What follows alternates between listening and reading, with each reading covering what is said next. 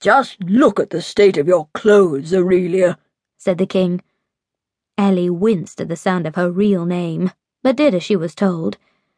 Her pink dress was covered with a glorious mixture of dust from the workshop and dribbles of milk. There were pieces of hay stuck to its frills, and several of its ribbon bows had come undone. I'm sorry, she said, as convincingly as she could. I've been busy feeding a lamb and making plans for the camp. The king sighed and glanced at his watch.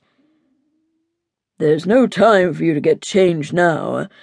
I'm due in another meeting soon, so I've asked Miss Stringle to help make the arrangements. Ellie groaned inwardly. This could take all the fun out of camping. Her governess had strict ideas on how princesses should behave. Miss Stringle stood up and leafed through the pile of papers she was holding.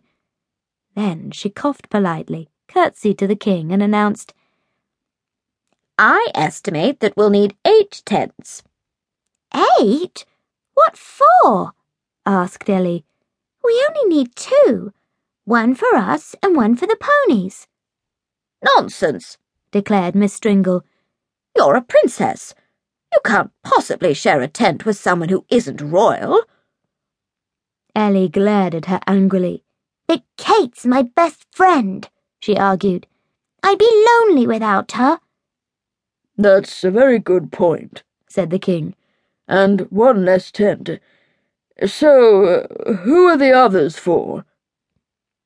Miss Stringle counted on her fingers as she reeled off the names. There's Princess Aurelia's personal maid to tidy her tent, a cook to prepare the food, a footman to serve the meals, a groom to care for the ponies. No, no, no, Ellie interrupted crossly. Camping is about freedom and doing everything ourselves. We don't need servants, and we definitely don't need a groom. Kate and I can look after the ponies. And a scullery maid to wash the dishes, continued Miss Stringle, taking no notice of the interruption. We don't need her either, said Ellie in a voice too loud to ignore. She had never washed up in her life, but she was determined to make her own rules for the camping trip. The king took the papers from Miss Stringle and read them thoughtfully.